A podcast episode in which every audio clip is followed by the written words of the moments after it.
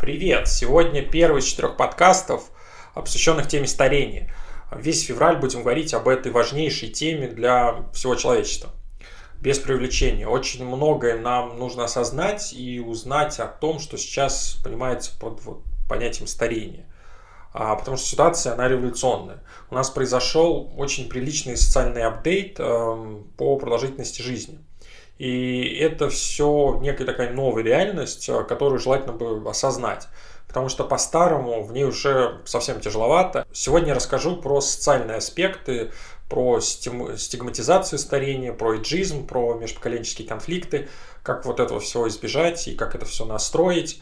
А через неделю уже пройдусь по типам старения кожи да, такой небольшой будет обзор. Эм, эту тему я как-то поднимал на Снобе, тогда она вызвала бурю эмоций, поэтому расскажу еще раз уже в видео и аудиоверсии. Далее в третьем подкасте будет про э, гериатрию, э, там в основном про нее, то есть про медицину пожилого возраста. А еще про факторы старения, почему наш организм увядает, э, какие процессы, вот это вот все такое научно-медицинское. И последняя часть это будет про экономику старения, про предпенсионный возраст, про человеческий капитал, как вот э, возрастную переменную, а, почему с возрастом люди зарабатывают все меньше и меньше, как этого избежать. Это очень важнецкая тема, причем это такое, что важно осознать как можно пораньше. А, то есть то, что упустишь в 30 лет, после 50 уже потом не наверстаешь. Поэтому молодые – это скорее даже та аудитория, которая про пенсионный возраст должна слушать куда больше, чем старики. Но начнем мы с социального отношения. А, оно очень много определяет, в том числе и здоровье. Есть некоторые исследования, которые показывают, что пожилые люди, когда их лишают стресс-факторов, вот связанных с их возрастом, они живут дольше, они живут счастливее, они, у них меньше заболеваемость. А стресс-факторы это прежде всего стигматизация на, на том, что они старые, что они бедные, что они больные, что они несчастные. У нас вот под старостью подразумевают некий упадок и увядание.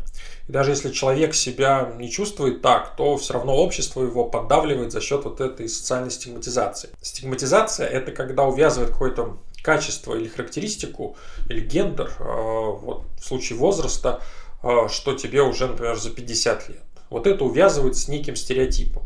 А у тебя должно все болеть. То есть ты старый, у тебя должно все болеть.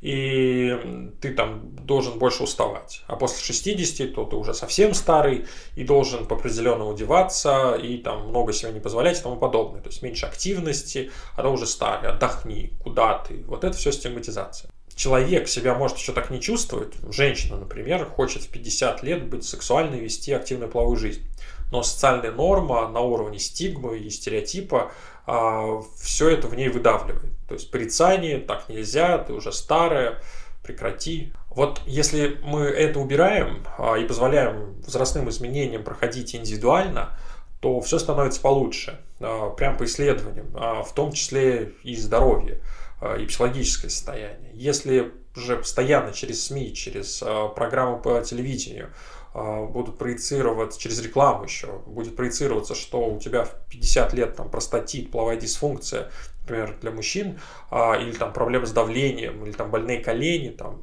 немощь постоянная, то ты начинаешь прислушиваться к организму волей-неволей, а, и потому что возраст твой фактически подошел, тебе пора болеть, страдать, умирать, и от этого болячки реально идут. Вот хорошие новости, мы скоро все состаримся и не умрем. А, и не будем страдать. А, в этом революционность нашей ситуации. Вот такой вот прогноз а, ООН по возрастной пирамиде. Он базируется на данных ВОЗ. Вот красный график – это современность. Очень много детей и подростков. И дальше до 40 э, лет – это вот основная масса населения. А вот после 40 уже пошли потихонечку умирать. А по возрастам идет потихонечку сокращение населения. А от 45 уже все сильнее и сильнее тренд на убыль. Зеленый же пунктир – это прогноз на 2050 год. То есть вот мое поколение его, до него дотянет, его сформирует. И тут, во-первых, сокращение детей. А, про это я уже много и часто рассказывал, а, почему снижается рождаемость. А вот наша тема – это что нет резкого сокращения после 55 лет. И уже оно наступает только в 65-69. Это вот начало такой высокой убыли населения. А через 100 лет это уже синий график, и 2100 год, значительная убыль будет уже только после 80 лет. Вся эта история называется демографический переход. Он начался еще в середине 19 века, ну, для Европы, а, но по миру актуализация уже за 20 век, а где-то еще будет только в 21. А, вот так росла средняя продолжительность жизни в 20 веке. Это Россия, мир, США, Япония от 30-40 лет до 70-80 в среднем, а, и это все меньше, чем за 100 лет. И вот эта революция, такого еще никогда не было. А, вся наша история, там, религии, социальное устройство, семья, любовь, отношение там, к сексу, к внешности, все это сформировалось а, в прошлых тысячелетиях, когда мы жили там, по 30, по 40 лет. То есть старость это был редчайший феномен. Вот этот вот даже график за 2019 год, а, тут население старше 60 лет, его значительно меньше, чем молодых и средних возрастов. И это сейчас. А полвека назад, там, век назад, это вот были буквально единицы э, из тех, кто доживал до преклонного возраста. Наша сейчас ситуация, что возрастная группа, которую мы привыкли ассоциировать с немощью, с болезнями, со старостью и высокой смертностью, она перестает умирать вот буквально, да, стариков, уже в кавычках, все больше и больше. Они становятся социальной группой, которая а, не где-то там в меньшинстве доживает свое, а на активная часть а, общества. А через некоторое время будет доминирующая структурная там социальная группа. Вот тут навье. И, в принципе, проблема иджизма и какой-то дискриминации по отношению к возрасту, она со временем живет сама себя просто за счет того, что дискриминационного противопоставления не будет э, по факту. А возрастной человек не сможет противопоставить себя такому же возрастному. Сейчас основная масса это 30-40 лет, ну такая активная. И она же вот не дискриминирует себя по возрасту. Хотя там есть какие-то бумерские, миллениалские, там, э, миллениальские, миллениаль, хрен выговоришь, зумерские, в общем, короче, противоречия, но э, такого, чтобы там тебе э, 30 и ты не пойдешь в бар, потому что там кому-то за 40, ну, такого нет. Все вроде одна группа, и вот эта норма просто расширится, люди будут взрослеть, продолжать себя ощущать внутри вот этой социально активной группы, и все, никакого иджизма. В итоге будет только три возраста. А, ну, первый, это, понятное дело, детский, причем а, подростковость, она будет тоже потихонечку нивелироваться. А, как индивидуальная единица, человек как индивидуальная единица, когда личность уже будет не внутри семьи и родительского контроля, а сама по себе, это уже будет не строгий там 18+, а, конечно, заметно раньше. Как только физиологию конкретного индивида будет позволять, сразу же начнется взрослый период и будет продолжаться, там, длиться, длиться, длиться и длиться. А разница между 20 годами и 60 там, будет индивидуальная. А вот социальные функции будут единые. Хочешь там работу, хочешь карьеру, хочешь отдых, там, какую-то культуру, какое-то там определенное потребление, какое-то там сексуальные отношения и тому подобное. Абсолютно неважно, сколько тебе будет лет, ты можешь себе из этого набора что-то выбирать и какого-то ограничения э, абсолютно не испытывать. Будут индивидуальные а, ограничения, да, но это одно они э, будут, э, потому что кто-то что-то сможет, э, кто-то не сможет, кто-то что-то захочет, не захочет. Но такое уже и в 20 лет начинается. А вот общий набор, он будет для всех и каждого. И уже сейчас так многие 50-60-летние ведут образ жизни, который ни в чем не ограничен по сравнению там, с 30-летними. И браки, и секс, и семьи, и активность, и карьера, и концерты, и любой вид отдыха, все включено уже в возраст. Но, к сожалению, сохраняется еще э, эйджизм и стигматизация когда идет негативная оценка по возрасту. Человек в 50 там, должен вести себя так, как подобает. И века до этого только вот так вот малоактивно, вне карьеры, весь больной, дряхлый, так и было. Да? То есть подобает это была данность, но теперь этого больше нет. Хотя стереотип сохранился, и мы потихонечку должны его выдавливать. Чтобы люди реально не парились, что о них подумают, если они там в 50 вдруг захотели ребенка, или там на концерт Билли Айлиш, да, с сиреневыми волосами а, в бомбере и худи. Вот пусть э, идут, да, они себя так видят, и это здорово. ну, хотя вот после детства и взрослого периода, такого широкого, а, все равно наступает старость. И тут сложно с оценкой по возрасту. У ВОЗа есть значение, что 60 и 75 это пожилые, 70-90 это старые, а после 90 это там долгожители и супердолгожители. Вот с этим э, разграничением есть проблема. А, потому что 60-летний россиянин э, не равен 60-летнему европейцу. А, у нас разная продолжительность жизни. И также у американцев и китайцев разные все, у японцев и африканцев. То есть в чем тут point? Эм, россиянину в 60 лет э, вот, в среднем осталось жить где-то там 10-15 лет, а европейцу 20 и больше. Это большая разница в потенциале. Да? Я в экономике еще об этом расскажу. Поэтому вот фактор старости желательно привязывать к средней продолжительности жизни. То есть некоторые демографы ставят планку минус 10 от средней статистической смертности. И получается, что вот в России 72 года – это средняя продолжительность жизни, и минус 10 лет – это 62. Вот отсюда начинается старение. А у европейцев э, по Западной Европе, как э, наиболее развитой, там у мужчин 79,5, но округлим до 80, и 84,2 для женщин. Вот у них старость – это наша смертность. Да, к сожалению, так. 70 а у мужчин и после 75 для женщин. А до этого вот что тебе 20 лет, что тебе 70, все одно. Такая вот история. И это фактически так. Э, потому, пока еще не массово, просто потому, что тренд только растет, набирает обороты, а, но скоро уже будет доминантом. И если кто бывал в Европах, э, то там очень активные люди за 60 и 70. Это очень бросается в глаза. Я вот лично, ну, мне бег интересен, и я на него рефлексирую. И я видел, как в Испании э, бежали марафон, такой городской, так вот, выбежали, ну, процентов под 20, то есть где-то из 10 двое, и это прям бабушка и дедушка в нашем понимании. Они ничего, так, бегают, улыбаются. И это вот был 19 год, а через 10 лет э, приеду в Испанию, там будет уже там 10 э, из 10 4, да, а там еще через там 10 лет будет из 10 5 6. То есть понимаете, куда все идет. Но давайте на нашу почву, пусть Европа там сама пишет про свои подкасты, как они там по 80 лет живут. У нас свое болото, а, про медицину потом подкаст, про экономику тоже расскажу. Сейчас давайте только про социалку, как мы в РФ относимся к возрасту, а, к старости, какие с этим связаны проблемы. Я бы выделил тут три группы проблем. А, разница между крупным городом и регионом – а, потом межнациональные отличия и еще отдельно поствоенное поколение и проблема ветеранов. Но начнем с города. В чем отличие по крупному городу и региону? Это прежде всего факторы взаимодействия. В крупном городе больше точек, больше точек соприкосновения между старым и млад. То есть э, регионы там молодые и э, молодые это одно место, взрослые это другое, а старики это третье и пересекаются массово только на каком-нибудь, на какой-нибудь елке под Новый год или там в День города. И то старики утром пройдут, э, на, вот, там, например, на День города, на елку ночью они не пойдут. Старики больше там по базарам и рынкам, они по супермаркетам, и тоже только по утрам, пока молодые спят или там по будним днем, вот в парках э, тоже днем будут сидеть, а не вечером. Это все еще массово достаточно работает в России, а, вот в небольших городов. В больших же городах все перемешивается. И в ресторанах все вместе, и по паркам тоже бабушки там йогой занимаются, а я вот там бегаю. Личный опыт.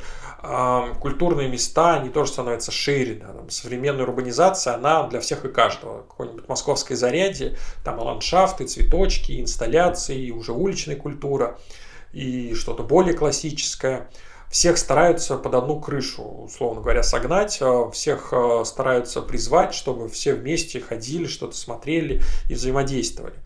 И эта мешанина, она срабатывает. Приходишь на какой-нибудь там Faces and Laces, а, вроде такой ультрамодный ивент, а там модница, бабушка что-то ищет или там, например, продает. И тебе уже норм, тебе это, тебе же ты живешь там как Big City Life, и ты видишь вот эту бабушку не только в какой-то определенной роли, а она у тебя с возрастом уже не ассоциируется, да, как с каким-то определенным поведением. А, как вот в регионах, когда там только с сумкой по рынку или там на дачу куда-то. То есть стереопизация, она в больших городах, она нивелируется. В метро, например, много очень взрослых, активных там бабушек и дедушек. Причем вот это само понятие бабушка и дедушка, оно тоже нивелируется, просто потому что привязка к определенной роли, то есть э, к поколенческой семье, когда там есть дети, затем, соответственно, внуки, и поэтому бабушка, вот это уже может и не быть. И, или там сами не захотели, или по каким-то биологическим причинам не смогли и прожили нормально 60-70 лет. Такое на самом деле было всегда. Просто до этого, как правило, не доживали до э, с преклонного возраста, ну буквально вот про стакан старости. Если некому было при, принести, то, конечно, умирали. Сейчас массово, конечно, такого уже нет. Ну или наоборот, там есть, например, дети и уже стали родителями, но у детей нет внуков. Такое сейчас достаточно распро- распространено. А, поэтому они вот все равно не бабушка, не дедушка, поэтому аккуратнее с этим привыкаем. Вообще много очень пожилых, с кем мы в городе постоянно взаимодействуем. Особенно вот в Москве, в большом городе, в мегаполисе. А, и как тут вот происходит это взаимодействие? у нас все обычно сбито в кучу, то есть очень недонастроено, очень много всего и сразу. Старость – это же такая история, когда безразличие – это типа негатив. То есть, либо ты проявляешь внимание, и ты молодец, и так правильно, либо ты игноришь, и ну, это уже сразу плохо. Если я проигнорю, что дорогу переходит мой ровесник, то это норм. А если какой-то пожилой, то уже мог бы и помочь, да, то есть уже негатив. Или там классика с «уступи место». Да? Зашел в метро, э, кто-то кого-то определил э, как пожилого и уступаешь ему место а если не уступил, то плохой. Но даже вот в такой простой ситуации очень много проблем. Во-первых, определяет ли себя вот этот конкретный э, человек стариком или там пожилой женщиной. Может, он хочет просто проехаться в метро без э, вот, социального взаимодействия, завязанного на его возрасте. Как, в принципе, все остальные. Мы же не заходим в метро и ой, сейчас бы ко мне кто-то обратился, что-то спросил, кто-то там уступил мне место, полюбезничал, а, потому что я вот определенного возраста для большого города э, вообще актуально, что ты побыстрее доехал своими мыслями, иногда там задачами, когда на ходу надо что-то там просчитать, написать, ответить. Вот то же самое может захотеть реализовывать и 65-летний мужчина. Он может не ассоциировать себя с тем, кому именно надо да, уступать место, кто устал и тому подобное. Он какой-нибудь активный мужчина, какой-нибудь препод едет с пары на пару. И вот это надо. Ну, с этим тоже еще проблема. У нас внутри России разные национальности живут. Да? Наша постсоветская надо – это про немощь в основном. То есть старик – это тот, кому тяжело стоять на ногах. То есть мы этим жестом ассоциируем его, с больным человеком. Это, как я говорил, уже такое навязанное из СМИ, рекламы, такой образ старика, у которого все болит. Но есть, например, кавказские народности, там, чеченцы, дагестанцы, ингуши и другие. У них уступить место – это обязательный социальный жест по отношению ко всем, кто старше. То есть а, пропустить, уступить, предложить помощь. У них это про уважение. А у нас что-то похожее прорастает, когда мы выкаем. Мы же вот не выкаем, чтобы так нарочито показать, что кто-то старый, а просто это уважительная норма по отношению к более старшему, э, более старому, более старшему да, поколению. А вот у дагестанцев точно такой же для тех, кто постарше, да, неважно насколько, просто старше. И это все для города иногда конфликтная ситуация, потому что уступаешь, э, пропускаешь в очереди из уважения, потому что так принято у тебя там на Кавказе, а как у нас вот просто на «вы», а человек, которому это обращено, он абсолютно из другой культуры, он сразу думает, что ты его считаешь старым, больным и иногда даже обижается, вплоть до конфликтов. А зачем вы так неуважительно ко мне считаете меня старухой? Да, то есть такое иногда слышишь. Хотя вот, соответственно, инициатива обратная, то есть культурный такой парадокс.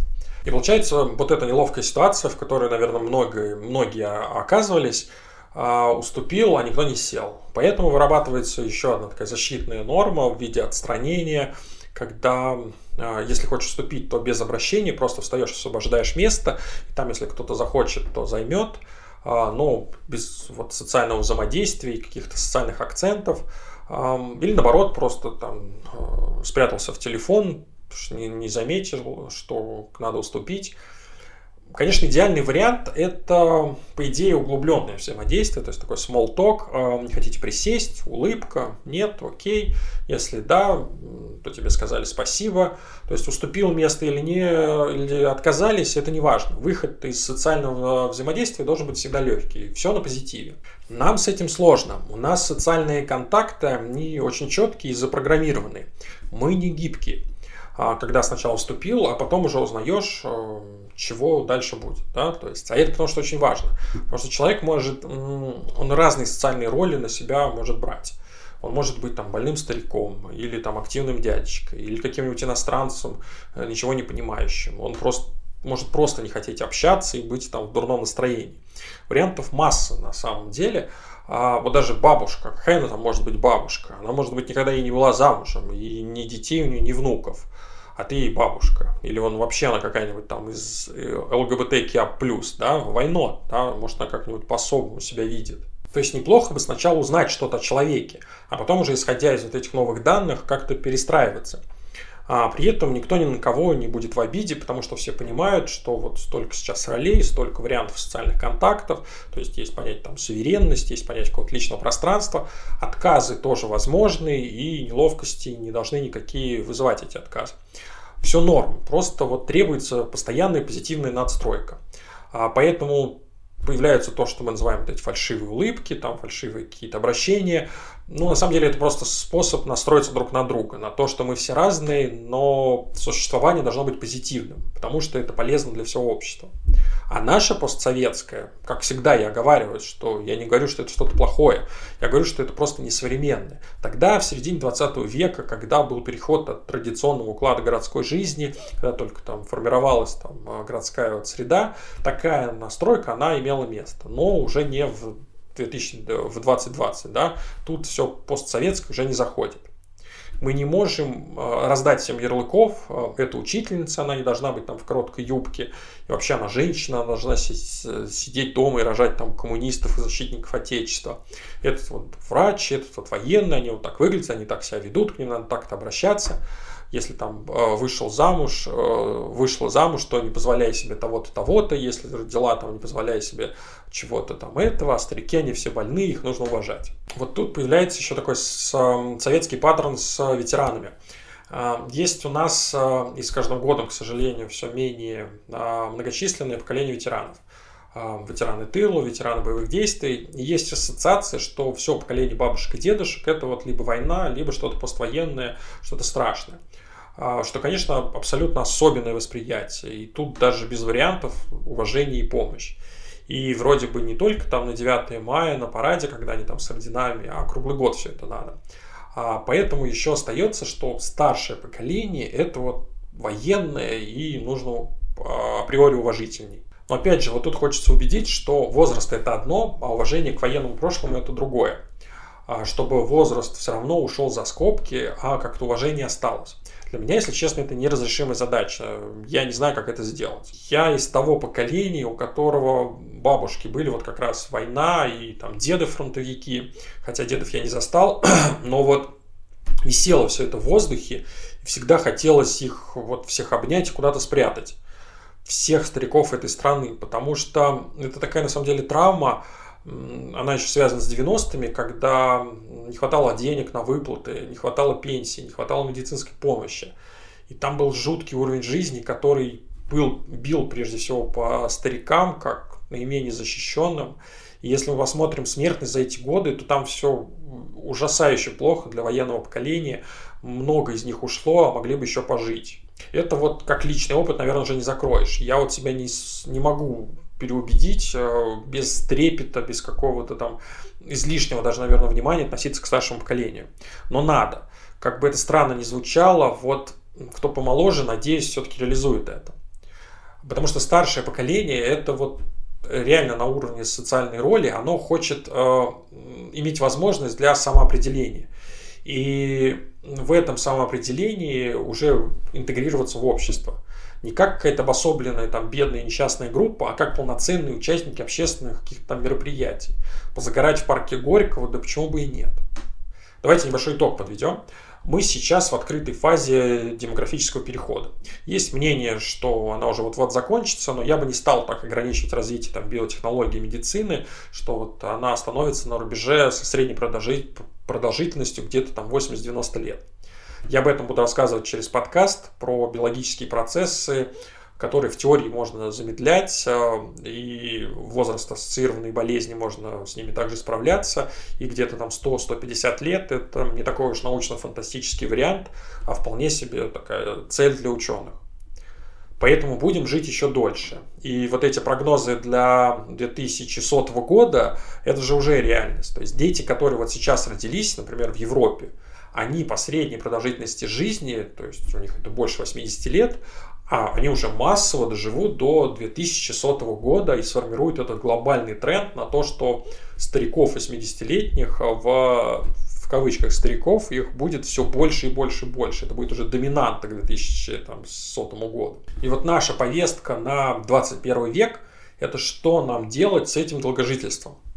Понятно, что еще дольше хочется пожить, еще качественнее, еще активнее, но даже этот тренд, который даже уже вот у нас в России закрепился, то есть 72-75 лет, это уже новая реальность. У нас, конечно, своя демографическая специфика. Я описывал уже не раз, то есть война, 90-е, вот эти вот скачки и тому подобное. Все сложно, надо работать, но, понимаете, надо смотреть вперед мы как-то все назад смотрим, а, в Советский Союз, в патриархальный даже мирок. Я еще и еще раз, я не хейтер там церковного уклада или традици... традиционалистской семьи. Я не хейтер СССР и советского общества. Все это было, все это часть нашей истории но вот они а, не жили никогда по 70 лет. То есть а, поздний СССР, а, он подобрался немножко там, к 70 годам, но уже как раз за счет факторов там, постиндустриальной экономики, постиндустриального общества, которые, в принципе, Советский Союз коллапснули. И вот у нас сейчас новая жизнь, новая экономика, новая наука, новое общественное устройство, там, мегаполис Москва. Он же сейчас даже не из 50-х годов, и даже не из 80-х, и тем более уж не дореволюционные. А, годы. То есть старое оно формировалось в условиях, которые тогда были. Теперь они изменились и формируется что-то новое. Потом и это вот новое станет старым, ну и так далее. Вот к этой смене нужно начинать адаптироваться. Старость, какой мы привыкли ее видеть, она больше не актуальна. Для России поколение большого города, которому сейчас уже там больше 40 и 50, оно не собирается стареть. Вот в советском смысле это уже же пора, да, то есть, а, но этого не происходит.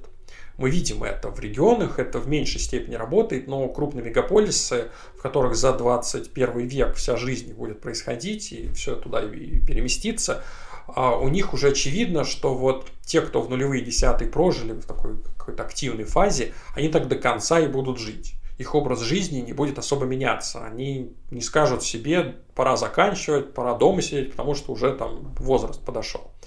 Как-то иначе выглядеть, чем-то меньше интересоваться. Нет, такого не будет. То есть факторы старения – это уже какие-то медицинские ограничения, и то их можно компенсировать и там, с инвалидностями, и с патологиями, и с этим можно путешествовать и вести какой-то более-менее при, привычный образ жизни. Вот такая сейчас реальность. И эту реальность мы должны сейчас ощутить, э, проанализировать и к ней уже готовиться. То есть активное долголетие – это не сидеть дома на льготах, это прежде всего работать. А, причем работать в двух направлениях, о которых вот эм, я следующие подкасты буду рассказывать. Первое – это здоровье, то есть как воспользоваться сполна вот этой опцией пожить подольше. Если вокруг все там, развитые страны живут по 80 лет, значит и ты можешь. Нужно каким-то критическим мышлением вычленить, за счет чего это у них происходит, и стараться жить так же.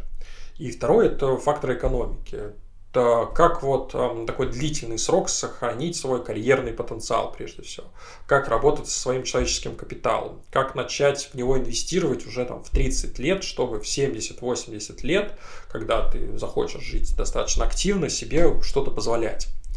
Ведь социальная политика – это одно, то есть это поддержка тех, кто действительно нуждается, тех, кто по тем или иным причинам э, не смог реализовать свою собственную модель там, адекватной карьеры, а, не смог сохранить здоровье, какие-то трагедии, несчастные случаи у него произошли в жизни. Вот это все социальная поддержка. Они сами не справляются, поэтому должны как общество им помочь а, про позитивный э, эйджизм в виде там пенсионеров я расскажу потом отдельно. Но стремиться вот каждому индивиду в эти социальные институты, и причем еще и пораньше, ну, конечно, не надо. Да, никакая пенсия, никакое льготное там обеспечение а, без личных дополнительных а, накоплений не поддержит там, жизнь на адекватном уровне. И вот модель развитых обществ, где под 80 лет как раз э, средняя жизнь и активное э, возрастное поколение, это как раз не стремится сдаться и уйти на заслуженный покой. А в 55-60 лет э, не заканчивать карьеры, как вот в нашей стране, а продолжать работать. Потому что этого очень мало. То есть потенциал человека в 55-60 лет входит в ту стадию, когда он а, может что-то еще отдать обществу. А он такой, я устал, мне хватит. Понимаете, тут такая, ну, как бы, не дилемма, а такая так, на весах лежит такое, что можно уставать, но тогда мы и жить будем вот, не очень развито. Будем умирать рано, будет много болезней. Это вот то, что зависит на самом деле от нас. Вот тебе 35, и если ты не развиваешь свое образование, то в 25 ты доучился, и типа все на всю жизнь, то вот в 40 ты уже будешь не актуален на рынке труда. А у тебя там семья, дети, да, их статус, соответственно, понизится из того, что твой статус понизится. Плюс еще у тебя там вредные привычки и какой-нибудь не очень хороший образ жизни. И в 55 у тебя начинается проблема. И все, 55-60 ты уже старик и доживаешь. Это не круто. Ну, по всем вот параметрам. Надо стремиться уже к планке в 80 лет по средней продолжительности жизни. И чтобы старость начиналась после 70. А до этого вот работа, активность э, там, физическая и вся остальная – отношения, спорт, увлечения, культура. Вот если это все будет работать, тогда мы как бы будем жить счастливо и долго. Так победим. Ну а сегодня пока. До встречи. Увидимся через неделю.